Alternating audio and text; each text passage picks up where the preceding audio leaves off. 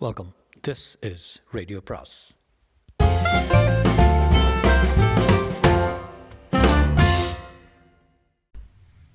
அனைவருக்கும் அன்பு வணக்கம். சு வெங்கடேசனின் வேள்பாரி பாகம் இரண்டு அத்தியாயம் இருபத்தி ஆறு பாண்டரங்கத்தின் மேற்கூரையில் புதிதாக ஓவியம் வரையும் பணி தொடங்கியிருந்தது. ஆசான் சொன்ன பிழையை மட்டும் திருத்தலாம் என்று ஓவியர்கள் சொன்னார்கள் ஆனால் அந்துவன் அதை ஏற்கவில்லை. தெற்கே விலகி இருக்கும் வெள்ளியை பொருத்தமான இடத்தில் வரையலாம். ஆனால் உறுதியாக அது நிற வேறுபாட்டை வெளிப்படுத்தும். ஏற்கனவே வரையப்பட்ட ஓவியத்தின் வண்ணத்திலிருந்து புதிதாக வரையப்பட்ட பகுதி வேறுபட்டே தெரியும். இன்னொரு முறை ஆசானின் கோபத்துக்கு ஆளாக விரும்பவில்லை. எனவே மேற்கூரையில் வரையப்பட்ட முழு ஓவியத்தையும் கருநீலு வண்ணம் பூசி மறைக்கச் சொன்னான். அதன் மீது நாள் மீன்களையும் கோள் மீன்களையும் புதிதாக வரைந்து விடலாம் என சொல்லிவிட்டான். ஓவியர்கள் அந்துவன் சொன்னபடி பணியை தொடங்கினர். செவியின் மூலம் செய்தியை கேள்விப்பட்ட இளமருதன் சற்றே நடுங்கி போயிருந்தான். ஆசான் வரும்போது தேவாங்கின் கூட்டை எடுத்து வேறு அறையில் வைத்து விட வேண்டும் என்று அன்றே அந்துவன் சொல்லியிருந்தான். ஆனால் கடைசி நேரத்தில் எல்லோருக்கும் அது மறந்துவிட்டது. சிக்கலுக்கு ஏதோ ஒரு வகையில் தானும் காரணமாகிவிட்டோமோ என்று அஞ்சியபடி தேவாங்கின் கூட்டை வேறு இடம் மாற்றி விடலாம் என முடிவு செய்தான் இளவரசன் ஓவியர்கள் எல்லோரும் உணவருந்த போன நேரம் பார்த்து பாண்டரங்கத்தில் நுழைந்தான். இடப்புறம் கடைசி தூணுக்கு பின்னால் இருந்த கூண்டை நோக்கி போனான். யாரோ ஒருவன் அதன் அருகில் உட்கார்ந்திருந்தான். அருகில் போன பிறகுதான் அவன் அந்துவன் என்பது தெரிந்தது. தவறு இழைத்து விட்டேன். மன்னியுங்கள் என்றான் இளமருதன். நீ ஏன் மன்னிப்பு கேட்கிறாய்? நீயா வெள்ளியை தென்புறம் நகர்த்தியது? என்று கேட்டான் அந்துவன். இளமருதனுக்கு என்ன மறுமொழி சொல்வதென்று தெரியவில்லை. சற்று அமைதியாக இருந்துவிட்டு நான் இந்த கூண்டை இங்கிருந்து எடுத்துக்கொண்டு போய்விடுகிறேன் என்று சொல்லி தேவாங்கின் கூண்டை எடுக்க முற்பட வேண்டாம்! என்று தடுத்த அந்துவன் சொன்னான். மேற்கூரையில் ஓவிய பணி முழுமையாக முடியும் வரை நான் இந்த அரங்கத்தை விட்டு வெளியேறப் போவதில்லை. இந்த அரங்கத்துக்குள் தான் நாட்கணக்கில் இருக்கப் போகிறேன். எவ்வளவு நேரம் தான் அண்ணாந்து மேற்கூரையை பார்த்து கொண்டு இருக்க முடியும்? அவ்வப்போது குனிந்து கூண்டுக்குள் இவற்றின் விளையாட்டை பார்த்து மகிழ்வது தான் என் ஒரே பொழுதுபோக்கு. எனவே நான் இங்கு இருக்கும் வரை இவையும் இருக்கட்டும். பணிகள் முடிந்ததும் சொல்கிறேன். அதன் பிறகு நீ வந்து எடுத்துச் செல் என்று சொல்லி இளமருதனை அனுப்பி வைத்தான். இளமருதனால் மறுப்பு சொல்ல முடியவில்லை. சரி என தலையாட்டியபடி வெளியேறினான். அந்துவன் இலந்தை பழங்களை உள்ளே உருட்டி விட்டபடி கூண்டையே பார்த்து கொண்டிருந்தான். தேவாங்குகள் இரண்டும் தலையை மெல்ல நீட்டி பழத்தை நோக்கி வந்தன. அரண்மனையின் வளாகத்தில் மிக பழமையான மாளிகை ஒன்று உண்டு. அதன் பெயர் பாசிலை அரங்கு. பச்சை நிற மணிக்கற்கள் பதிக்கப்பட்ட அரங்கு. எந்த ஒரு நற்செயலையும் பாண்டியர் குடி அங்குதான் தொடங்கும். இந்த திருமணத்தின் முதல் நிகழ்வும் அங்குதான் தொடங்கவிருந்தது. அரச குடும்பத்தினர் மட்டுமே இந்த கூடுகையில் பங்கெடுத்தனர். வேறு எவருக்கும் அனுமதி இல்லை. குடும்பத்தினர் அல்லாத ஒரே ஒருவர் திசைவேளர் மட்டுமே. காலம் குறித்த அச்சம் எல்லோருக்கும் எப்போதும் இருக்கத்தானே செய்கிறது. காலத்தை அறிந்தவனுக்கு அதிகாரத்தின் எல்லா கதவுகளும் திறக்கத்தானே செய்கின்றன. அரச குடும்பத்து பெண்களும் ஆண்களும் பேரலங்காரத்துடன் அரங்கை நிறைந்திருந்தனர் வணிக குடும்பத்தினர் அணிகலன்கள் மேலேறி மின்னிக் கொண்டிருந்தன. ஒருவரை ஒருவர் பார்த்து ஒருவர் வியப்புற்ற போது மாமன்னர் குலசேகர பாண்டியனும் சூழ்கடல் முதுவனும் இணைந்து அரங்குக்குள் நுழைந்தனர். இருவருக்கும் வயது ஐம்பதை கடந்திருக்கும் நெடு உயரமும் உடல் வலிமையும் தோளில் புரளும் வெண்முடியும் இருவருக்கும் ஒரே மாதிரி இருந்தால் முக அமைப்பு இருவேறு உலகங்களை சேர்ந்தவர்கள் என்பதை தெளிவாக சொன்னது. ஆழ்கடலின் உப்பங்காற்று காலம் முழுவதும் படிந்தன. படிந்ததன் அடையாளத்தோடு இருந்தது சூழ்கடல் முதுவனின் முகம். இளம் வயதில் செங்கனூர் முற்றுகையின் போது வெட்டப்பட்ட கீழுதட்டின் தழும்புகள் இன்று வரை மறையவில்லை குலசேகர பாண்டியனுக்கு இருவரும் முழுநிலை அலங்காரத்துடன் அரங்கிருள் நுழைந்தனர். மனம் குவிந்து உடல் விழுந்து வணங்கி எழுந்தனர் அனைவரும். சமமான உயரத்தில் இருவரும் இருவிதமான அடையாளங்களுடன் அந்த இருக்கையில் இருவரும் அமர்ந்தனர். தொடர்ந்து புதிய வெப்பன் வந்தான். சற்றே குறைவான உயரம் ஆனால் வலிமை மிகுந்த உடல்வாகு. முழு அலங்காரத்தோடு வந்த அவன் தந்தையின் அருகில் இருந்து இருக்கையில் அமர்ந்தான். எல்லோரும் மணமகளுக்காக காத்திருந்தனர். சூழ்கடல் முதுவனின் கண்களில் ஒரு செருக்கு மேலேறியது. உள்நுழையும் தன் மகளின் பேரழகு கன நேரத்தில் இந்த அவையை சு சுழற்றிவிடும் என்பது அவருக்கு தெரியும். அவள் வரும் திசையை பார்த்திருந்தனர். தோழிகள் சூழ பொற்சுவை தோழிகள் சூழ பொற்சுவை உள் நுழைந்தாள். ஒன்பது விதமான மணிகளை வரிசையாக பொருத்தி ஒற்றை கொடி போல் உச்சந்தலையிலிருந்து முன் சரிந்திருந்தது தலைப்பாலை. நீல நிற கச்சை அணிந்திருந்ததால் இப்படி ஒரு வண்ணத்தில் மெல்லிய துணியை இதுவரை யாரும் கண்டதில்லை. காலடியில் ஒளிபட்டு விண்ணும் பொற்சலங்கையிலிருந்து கசியும் வண்ணம் போல இருந்தது செவ்வண்ண பூச்சு. கண்டவர் கருவிழிகள் நகர முடியாமல் நின்றனர் பொற்சுவை மட்டும் நகர்ந்து கொண்டிருந்தால் அவள் சற்றே தலை தாழ்த்தி தான் நடந்து வந்தாள் அலங்காரங்களை கடந்து அவளது ஆழ்மனத்தை பார்க்கக்கூடியவர் எவரும் இல்லை அந்த அவையில்.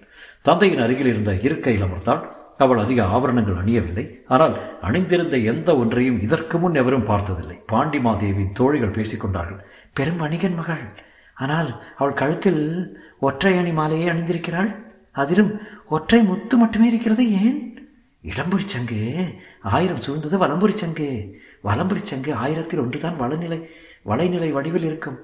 அது கொண்டு தான் அணி செய்ய முடியுமாம் அந்த சிறப்பு கண்ட வலம்புரி சங்கு இதுவரை இரண்டு மட்டும்தான் எடுக்கப்பட்டுள்ளனவாம். அதில் ஒன்று யவன அரசியாரின் தலைமுடியில் இருக்கிறதாம் இன்னொன்று பொற்சுவையின் கழுத்தில் இருக்கிறதாம். அவளின் மறுமொழி காதோடு காதாக சுற்றி வந்தது. அதன் பிறகு அரங்கு பேச்சற்று போனது. பாண்டியர் குல முதியவள் பின் மின்னும் வெண்தட்டை எடுத்து வந்து பேரரசரிடம் கொடுத்தாள். அதில் மஞ்சள் கிழங்கு வட்டவிட வடிவில் இருந்தது நடுவில் வெற்றிலை வைக்கப்பட்டிருந்தது. குலசேகர பாண்டியன் அதை சூழ்கடல் முதுவனிடம் வழங்கினான். அதை பெற்றுக்கொண்டு சூழ்கடல் முதுவன் தங்களின் வழக்கப்படி பொன்னிறத் தட்டை வழங்கினான். அதிலும் மஞ்சள் சூழ நடுவில் வெற்றிலை இருந்தது. முன்னோர் மரபுப்படி இருவரும் வெற்றிலை மாற்றி மணமுடி வாக்களித்தனர். முறைப்படி மணவிழா இந்த கணத்திலிருந்து தொடங்குகிறது. இரண்டு மாதங்களில் ஆறு நிகழ்வுகளாக அது நிகழும். நிறைவாக மணமாலை சூழலுடன் விழா நிறு நிறைவுறும். வீசிய ஈட்டி கருங்கல்லில் பட்டு தெரித்தது. உதிரன் விடுவதாக இல்லை. பேரெளி பாறை இடுக்களுக்குள் விரைந்து பதுங்கியது. கண்ணில் படாத வரைதான் அது தப்பித்து வாழும். கண்ணில் பட்டுவிட்டால் அது எந்த பாறைக்குள் நுழைந்து எவ்வளவு ஆழம் போனாலும் தப்ப முடியாது. அது உள் நுழைந்த கருங்கல்லை வீரர்கள் நால்வர் சேர்ந்து புரட்டி கொண்டிருந்தனர். அது தப்பி வெளியேறினால் குத்தி தூக்க உதிரனும் மற்றொரு வீரனும் தயாராக இருந்தனர் பாறைக்கு சற்று மேலே இருந்தபடி பாரியும் கவிழரும் இதை பார்த்து கொண்டிருந்தனர். வீரர்கள் கரும்பாறையை புரட்டி கீழே தள்ளினர். உள்ளே எலியும் இல்லை எந்த துளையும் இல்லை. அதற்குள் எங்கே போனது என அனைவரும் உற்று நோக்கி கொண்டிருந்தனர். எல்லோரும் பார்த்து கொண்டிருக்கையில் அது எப்படி தப்பி போயிருக்க முடியும் என்று எண்ணிக்கொண்டிருக்கையில் யாரும் எதிர்பாராமல் வேறொரு திசையிலிருந்து குத்தி தூக்கினான் உதிரன். அதன் கீச்சொலியோடு எல்லோரின் உற்சாக ஒலியும் கலந்தது. இந்த செயலை கண்டு தன்னையும் அறியாமல் சீர்க்கை அடித்தான் பாரி. பிடிபட்ட பேரெலியை சிறு கூடையில் போட்டுக்கொண்டு அடுத்த பாறையை நோக்கி நகர்ந்தனர். வழக்கம் போல வீரர்கள் முன்னால் போக பாரியும் கவிழரும் பின்னால் வந்து கொண்டிருந்தனர். பாறைகளுக்கு இடையில் இருக்கும் செடி கொடிகளை கிண்டியபடி வீரர்கள் நகர்ந்து கொண்டிருந்தனர். உதிரனின் கவனம் சற்றே சிதறத் தொடங்கியது. பாரியின் கண்கள் தன்னை ஊடுருவதை அவன் இரண்டு மூன்று முறை கவனித்து விட்டான். ஏன் என்று அவனுக்கு புரியவில்லை. பாரி உடன் வருவது கபிலருக்காக என்றுதான் என்றுதான் உதிரனும் முதலில் நினைத்தான். ஆனால் இந்த இரண்டு நாட்களும் பாரியை உற்று கவனித்ததிலிருந்து அவனுக்கு ஐயம் எழ ஆரம்பித்தது. தனது திறனையும் திட்டமிடலையும் ஆராய் ஆராய்வதற்காகத்தான் இது நடந்து கொண்டிருக்கிறதோ என்று எண்ண தோன்றியது. நீலனுக்கு பிறகு கபிலருடன் இருக்கும் பொறுப்பு தனக்கு வழங்கப்பட்டிருக்கிறது. நான் அதற்கு தகுதியாக வந்தானா என்று கவனித்துக் கொண்டிருக்கிறாரா பாரியை பற்றி எண்ணற்ற கதைகளை சிறு வயது முதல் கேள்விப்பட்டிருக்கிறான் உதிரன். பாரியின் அறிவு நுட்பம் யாருக்கும் வாய்க்காது என சொல்வார்கள். மற்ற வீரர்கள் எல்லோரும் பேரறி வேட்டையைத்தான் பாரி பார்த்து கொண்டிருக்கிறான் நினைத்து கொண்டிருக்கிறார்கள். ஆனால் பாரியின் கவனம் வேறொன்றாக இருக்கவே வாய்ப்பு அதிகம் என்று என்று உதிரனுக்கு தோன்றியது. உதிரன் துல்லியமாக குத்தி தூக்கியதை வியந்து பாராட்டியபடி வந்து கொண்டிருந்தார் கவலர். கபிலர் பாரி மறுமொழி சொல்லாமல் நடந்து வந்தான் அப்பொழுது சீழ்க்கை அடித்துவிட்டு இப்போதும் எதுவும் சொல்லாமல் வருவதேன்? என கேட்டார் கபிலர். நான் சீழ்க்கை அடித்தது உதிரனுக்கு அல்ல பேரலிக்காக. என்ன சொல்கிறாய்? தடித்த உடலை கொண்டதால் பேரலியில் பேரலியால் வேகமாக ஓடவோ சிற்றிடுக்க இடுக்குகளுக்குள் நுழையவோ முடியாது. அப்படி இருந்தும் எத்தனையோ விலங்குகளிடம் இருந்து அது தப்பி உயிர் வாழ்கிறது என்றால் அதன் தந்திரம்தான் காரணம். சமவெளியில் இருக்கும் நரியின் தந்திரத்தை விட மலைமுகட்டில் இருக்கும் பேரலியின் தந்திரம் வியக்கக்கூடியது. அப்படி என்ன அங்கே நிகழ்ந்து நிகழ்ந்தது? நீ எதை கண்டு சீர்க்கை அடித்தாய்? பாறையில் இருந்து வெளியேறி வந்த எலியும் உதிரன் குத்தி தூக்கிய எலியும் வெவ்வேறு எலிகள். உள்ளிருந்து வந்தது வலப்புறம் ஓடிய வேகத்தில் அந்த சிறு புதருக்குள் இருந்த இன்னொன்று எதிர்பாராமல் வெளியேறியது. அதைத்தான் உதிரன் குத்தி தூக்கினான்.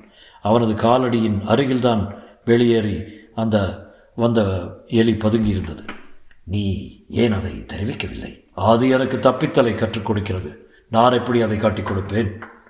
எதிர்பாராத மறுமொழியாக மட்டுமல்ல வேட்டையின் ஒழுங்குக்கு எதிரான மறுமொழியாகவும் இருப்பதாக கவிழருக்கு தோன்றியது. வேட்டைக்கு பொருள் என்ன பாரி? தாக்குதலும் தப்பித்தலும். நீங்கள் எந்த பக்கம் இருந்தும் இந்த விளையாட்டை பார்க்கலாம். நீ எந்த பக்கம் இருந்து இதை பார்த்தாய்? வேட்டையை நான் எப்போதும் தப்பிச் செல்லும் விலங்கின் பக்கம் இருந்துதான் பார்ப்பேன்.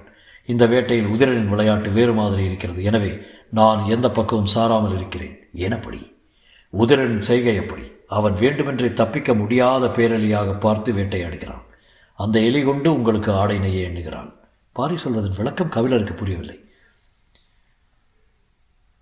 தப்பிக்க முடியாத பேரலியை கொண்டு மட்டும் ஆடை நெய்வதன் பொருள் என்ன? புரியவில்லையா? என்றென்றும் உங்களை பரம்பு நாட்டிலே வைத்துக் கொள்ள வேண்டும் என்பதுதான். சொல்லிவிட்டு பாரி நடந்து கொண்டிருந்தான். கபிலர் அப்படியே நின்று விட்டார் ஒரு கணம் கழித்து கேட்டார் நீங்கள் இருவரும் என்னைத்தான் வேட்டையாடி கொண்டிருக்கிறீர்களா? நிச்சயமில்லை என்று சொன்ன பாரி சற்றே இடைவெளி விட்டு சொன்னான். பிடிபட்ட பிறகு எவராவது வேட்டையாடுவார்களா? பதில் கேட்டு அடங்கா சிரிப்பை வெளிப்படுத்திய கபிலர் சொன்னார் கூடு என்பது பறவைக்கான தங்குமிடம் வானம்தான் வாழ்விடம். உண்மைதான் ஒரு நாள் உங்களின் வானமே நாங்களாக விரிந்திருப்போம். பாரியின் தோழமை எல் எல்லை கடந்து விரிந்து கொண்டிருந்தது. மலையின் கீழ்த்திசையில் ஊசிப்புகை மேலெழுந்து கொண்டிருந்தது. வேட்டையாடி கொண்டிருந்தவர்கள் பாறையின் இடப்புறம் இருந்ததால் அதை பார்க்கவில்லை. பாறையின் மேலே பாரி நின்றதால் அதை பார்த்தான். அந்த திசை நோக்கி அப்படியே நின்றான். அதை கவனித்தபடி கபிலரும் நின்றார். மிக தொலைவில் கீழ்காட்டின் நடுவில் இருந்து ஊசி போல மெல்லிய புகை மேல் நோக்கி போய்க் கொண்டிருந்தது. காற்று வீசவில்லை என்பதால் புகை கலையாமல் உச்சிக்கு போனது. உற்று பார்த்து கொண்டிருந்த பாரியை பார்த்து கபிலர் கேட்டார் என்ன அது? காட்டின் உடை இருந்து புகை வர காரணம் என்ன? அங்குள்ளவர்களுக்கு உதவி தேவைப்படுகிறது என்று சொல்லிவிட்டு இடப்புறம் திரும்பி பார்த்தான். பாறையின் இடப்புறம் பேரெளி வேட்டையில் உதிரனின் குழு மிகவும் கவனமாக இருந்தது. பாறை மறைந்திருந்தது மறைத்திருந்ததால் எழும் ஊசி புகையை அவர்கள் பார்க்கவில்லை. காட்டுக்குள் இருக்கும் யாருக்கேனும் உதவி தேவைப்பட்டால் படர்ந்து கிடக்கும் சென்றிக் கொடியை பறித்து தீக்கர் தீக்கற்களால் தீ மூட்டுவார்கள். அந்த கொடியில் தீப்பற்றி எரியாது. புகை மட்டுமே வரும். அவ்வாறு கசியும் புகை கீழே படராது. அரு அருந்து விடாமல் மேலெழும்பிக் கொண்டே இருக்கும். எங்கிருந்து பார்த்தாலும் உச்சி நோக்கி விடாமல் மேலெழும் ஊசிப் புகையை பார்த்து விட முடியும். உடனே அவருக்கு உதவி செய்ய மக்கள் போய்விடுவார்கள் என்றான் பாரி. அப்படி என்றால் அவர்களுக்கு உதவி செய்ய வீரர்களை அனுப்பாமல் இருப்பது ஏன்? தொலைவை கணக்கிட்டால் நாம் இருக்கும் இடத்தை விட குறைவான தொலைவில் தென் திசையில் ஊர் ஒன்று உண்டு. அங்கிருந்து மக்கள் புறப்பட்டு போயிருப்பார்கள். இன்னும் சிறிது நேரத்தில் தெரிந்துவிடும். எப்படி? என கேட்டார் கவிழன் அதோ பாருங்கள் என்று அந்த திசையை சுட்டிக்காட்டினான் பாரி. ஏற்கனவே மேலெழுந்த ஊசி புகையின் அருகே இன்னொரு ஊசி புகை மேலெழுந்து கொண்டிருந்தது. மற்றொரு புகை மேலெழுந்தால் உதவிக்கு ஆட்கள் போய்விட்டார்கள் வேறு யாரும் வரவேண்டியதில்லை என்று பொருள் என்றான் பாரி. பாறைகளை சூழ்ந்தபடி பேரழியை விரட்டிக்கொண்டு இங்கும் அங்குமாக ஓடிக்கொண்டிருந்தனர் வீரர்கள். இன்று நான்கு பேரழியாவது பிடித்துவிட வேண்டும் என்று உதிரன் மிக தீவிரமாக செயல்பட்டுக் கொண்டிருந்தான். காட்டுக்குள் பிறவற்றிலிருந்து தப்பித்தலை போல பிறருக்கு தன்னை காட்டிக்கொள்வதும் சம முக்கியத்துவம் உள்ள கலைதான். ஒவ்வொரு உயிரினமும் இந்த இரண்டு வித்தைகளையும் தெளிவாக தெரிந்திருக்கிறது. நாம் அவற்றிடமிருந்து கற்றுக்கொள்ள எவ்வளவோ இருக்கின்றன. என்று பேசியபடி வீரர்களை நோக்கி பாரியும் கவிழரும் வந்து கொண்டிருந்தனர். பெரும் புதருக்குள்ளும் கரும்பாறை இடுக்குகளுக்குள்ளும் வீரர்கள் விடாமல் தேடினர். கண்களில் ஒன்றும் அகப்படவில்லை. உச்சி பொழுது கடந்து கொண்டிருந்தது இன்னும் சிறிது நேரம்தான் வேட்டைக்கு கிடைக்கும். அதன் பிறகு இடுக்குகளில் மறைந்து வாழும் உயிரினங்களை கண்டறியா கண்டறிவது இயலாத காரியம். கபிலர் நடப்பதற்கு ஏற்ப வழிகளை தேர்வு செய்து அவரை அழைத்து வந்து கொண்டிருந்தான் பாரி. வீரர்கள் பாறை இடுக்குகளை கிளறிக் கொண்டிருக்க உதிரன் மட்டும் தனியாக கீழ்நோக்கி போய்க் கொண்டிருந்தான். சற்று தொலைவில் இருந்தே அதை கவனித்தான் பாரி. உதிரன் போய்க் கொண்டிருந்த திசையில் தனித்த மரம் ஒன்று இருந்தது. அதை நோக்கித்தான் அவன் போகிறான் என்பது தெரிந்தது. பார்க்கையில் அது என்ன மரம் என்பது யாருக்கும் பிடிபடவில்லை. போய்க் கொண்டிருந்த உதிரன் மரத்தின் அருகே போகாமல் சற்று தொலைவிலேயே நின்று விட்டான் அனைவரும் அவனை நோக்கி இறங்கி வந்தனர். பாரியின் கண்கள் அவற்றை கண்டறிந்தன. கபிலரிடம் நீங்கள் இங்கே அமர்ந்திருங்கள் என்று பாறை ஒன்றின் மேல் உட்கார வைத்துவிட்டு அந்த இடம் போனான். தொலைவிலேயே கபிலரை உட்கார வைத்துவிட்டு தனித்து வரும் பாரியை பார்த்த உதிரன் இது என்ன மரம் என்பதை அங்கிருந்தே பாரியின் கண்கள் கண்டறிந்து விட்டன என்று தெரிந்து கொண்டான். உதிரன் இருக்கும் இடத்துக்கு எல்லோரும் வந்து சென்றனர். தனித்திருக்கும் அந்த மரத்தின் அடிவாரத்தில் அங்குமிங்குமாக வண்டுகள் செத்து கிடந்தன. எறும்புகளோ கரையான்களோ அவற்றை உண்ணவில்லை. அங்கு வந்து நின்ற எல்லோரின் கண்களும் கீழே கிடப்பவற்றை உன்னிப்பாக பார்த்தன. அது வண்டுகடி மரம். அந்த மரத்தின் இலைகளுக்குள் வண்டு பறந்தாலோ கிளைகளின் மீது உட்கார்ந்தாலோ சிறிது நேரத்திலே மயங்கி கீழே விழுந்துவிடும். அதன் பிறகு மயக்கம் தெளியாமலேயே இறந்துவிடும். இறந்ததை மொய்ப்பதற்கு கூட எதுவும் அருகில் வராது. காட்டின் மிக அரிதான மரங்களில் வண்டுகடி மரமும் ஒன்று. காட்டுக்கு பழக்கப்படாத புதியவர்களின் மீது இதன் வாசனை பட்டாலே உடலெல்லாம் வீங்கிவிடும். மூக்கில் ஏற்படும் எரிச்சல் தாங்க முடியாது. அதனால் தான் கபிலரை தொலைவிலேயே உட்கார வைத்துவிட்டு வந்தான் பாரி. கபிலர் வந்ததிலிருந்து வண்டுகடி மரம் கண்ணில் படாதா என்று பலமுறை எண்ணியுள்ளான். ஏனென்றால் வண்டுகடி மரத்தின் பட்டையை அரைத்து தேய்த்தால் காட்டுப்பூச்சிகள் எவையும் அண்டாது. பரம்பிலேயே பிறந்து வாழ்பவர்களுக்கு இது தேவையில்லை. ஆனால் வெளியிலிருந்து வருபவர்களுக்கு அதுவும் குறிப்பாக மழைக்காலத்தில் வந்து தங்குபவர்களுக்கு பெரும் பாதுகாப்பு கவசத்தை இதுவே அளிக்கும். அந்த மரப்பட்டையை உரிப்பது கடினமான பணி. அருகில் போய் பித்து எடுக்கவெல்லாம் முடியாது. அதன் வாசனை எந்த நேரமும் மயக்கத்தை உருவாக்கும். என்ன செய்யலாம் என சிந்தித்தனர். உதிரன் தான் தனது ஈட்டியை மரத்தின் அடிவாரத்தை நோக்கி வீசி எறிந்தான். அது மரத்தின் தூர் பகுதியின் விளிம்பில் குத்தி நின்றது. படுவேகமாக ஓடி அதன் அருகே போன வேகத்தில் ஈட்டியின் முனையோடு பெரும் பட்டையை பீத்து எடுத்து எதிர்ப்புறம் வெளியேறினான். முதன் முறையாக அவனது வேகம் பாரியை பொருட்படுத்தி பார்க்க வைத்தது. அன்றைய வேட்டையை அத்துடன் முடித்து புறப்பட்டனர். இன்று சிக்கியதென்னவோ ஒரே பேரறிதான். ஆனால் பாரி அளவற்ற மகிழ்வில் இருந்தான். என்னை ஏன் தனியே உட்கார வைத்து போனீர்கள்? என்று கபிலர் கேட்டதற்கு பாரி மகிழ்வோடு சொன்னான். வரம்பில் நீங்கள் இருக்கும் ஒவ்வொரு பொழுதும் என் மனம் பதற்றத்தில் தான் இருக்கிறது. அதுவும் கார்காலம் தொடங்கிய பிறகு என் பதற்றம் அளவற்றதாகிவிட்டது. எண்ணற்ற பூச்சிகள் உயிரினங்கள் வாழும் இந்த காட்டில். கண்ணுக்கு தெரியாத சிறு பூச்சி கூட பெரும் நஞ்சை உட்செலுத்திவிடும் அதன் பிறகு நஞ்சு முறி கொடுக்கும் வரை உங்களின் உடல் அதை தாங்குமா என்பது தெரியாது. எனவே என் பதற்றம் அதிகமாக கொண்டேதான் இருக்கிறது. வண்டுகடி மரப்பட்டையை அரைத்து உடலெங்கும் தேய்த்து விட்டால் பிறகு எந்த ஒரு பூச்சியும் உங்களை அண்டாது. அதனால் தான் இந்த மரம் கண்ணில் படாதா என்று காத்திருந்தேன். உதிரன் கண்டறிந்து விட்டான். என சொல்லி மகிழ்வோடு கபிலரை அழைத்து வந்தான் பாரி. நான் பரம்புக்கு வந்து இத்தனை நாட்களாகிவிட்டன. இன்னும் என்னை ஆயத்தப்படுத்த வேலை முடியவில்லை போலும். சிரித்துக்கொண்டே பாரி சொன்னான் வந்து செல்பவர்களுக்கு இவ்வளவு தேவையில்லை. வந்தவர்களுக்கு மட்டும்தான் இவ்வளவு தேவை. மறுமொழி உள்ளிருக்கும் சூட்சமம் கபிலருக்கு புரிந்தது. வேட்டை இன்னும் முடியவில்லையா? என்று கேட்ட கபிலர்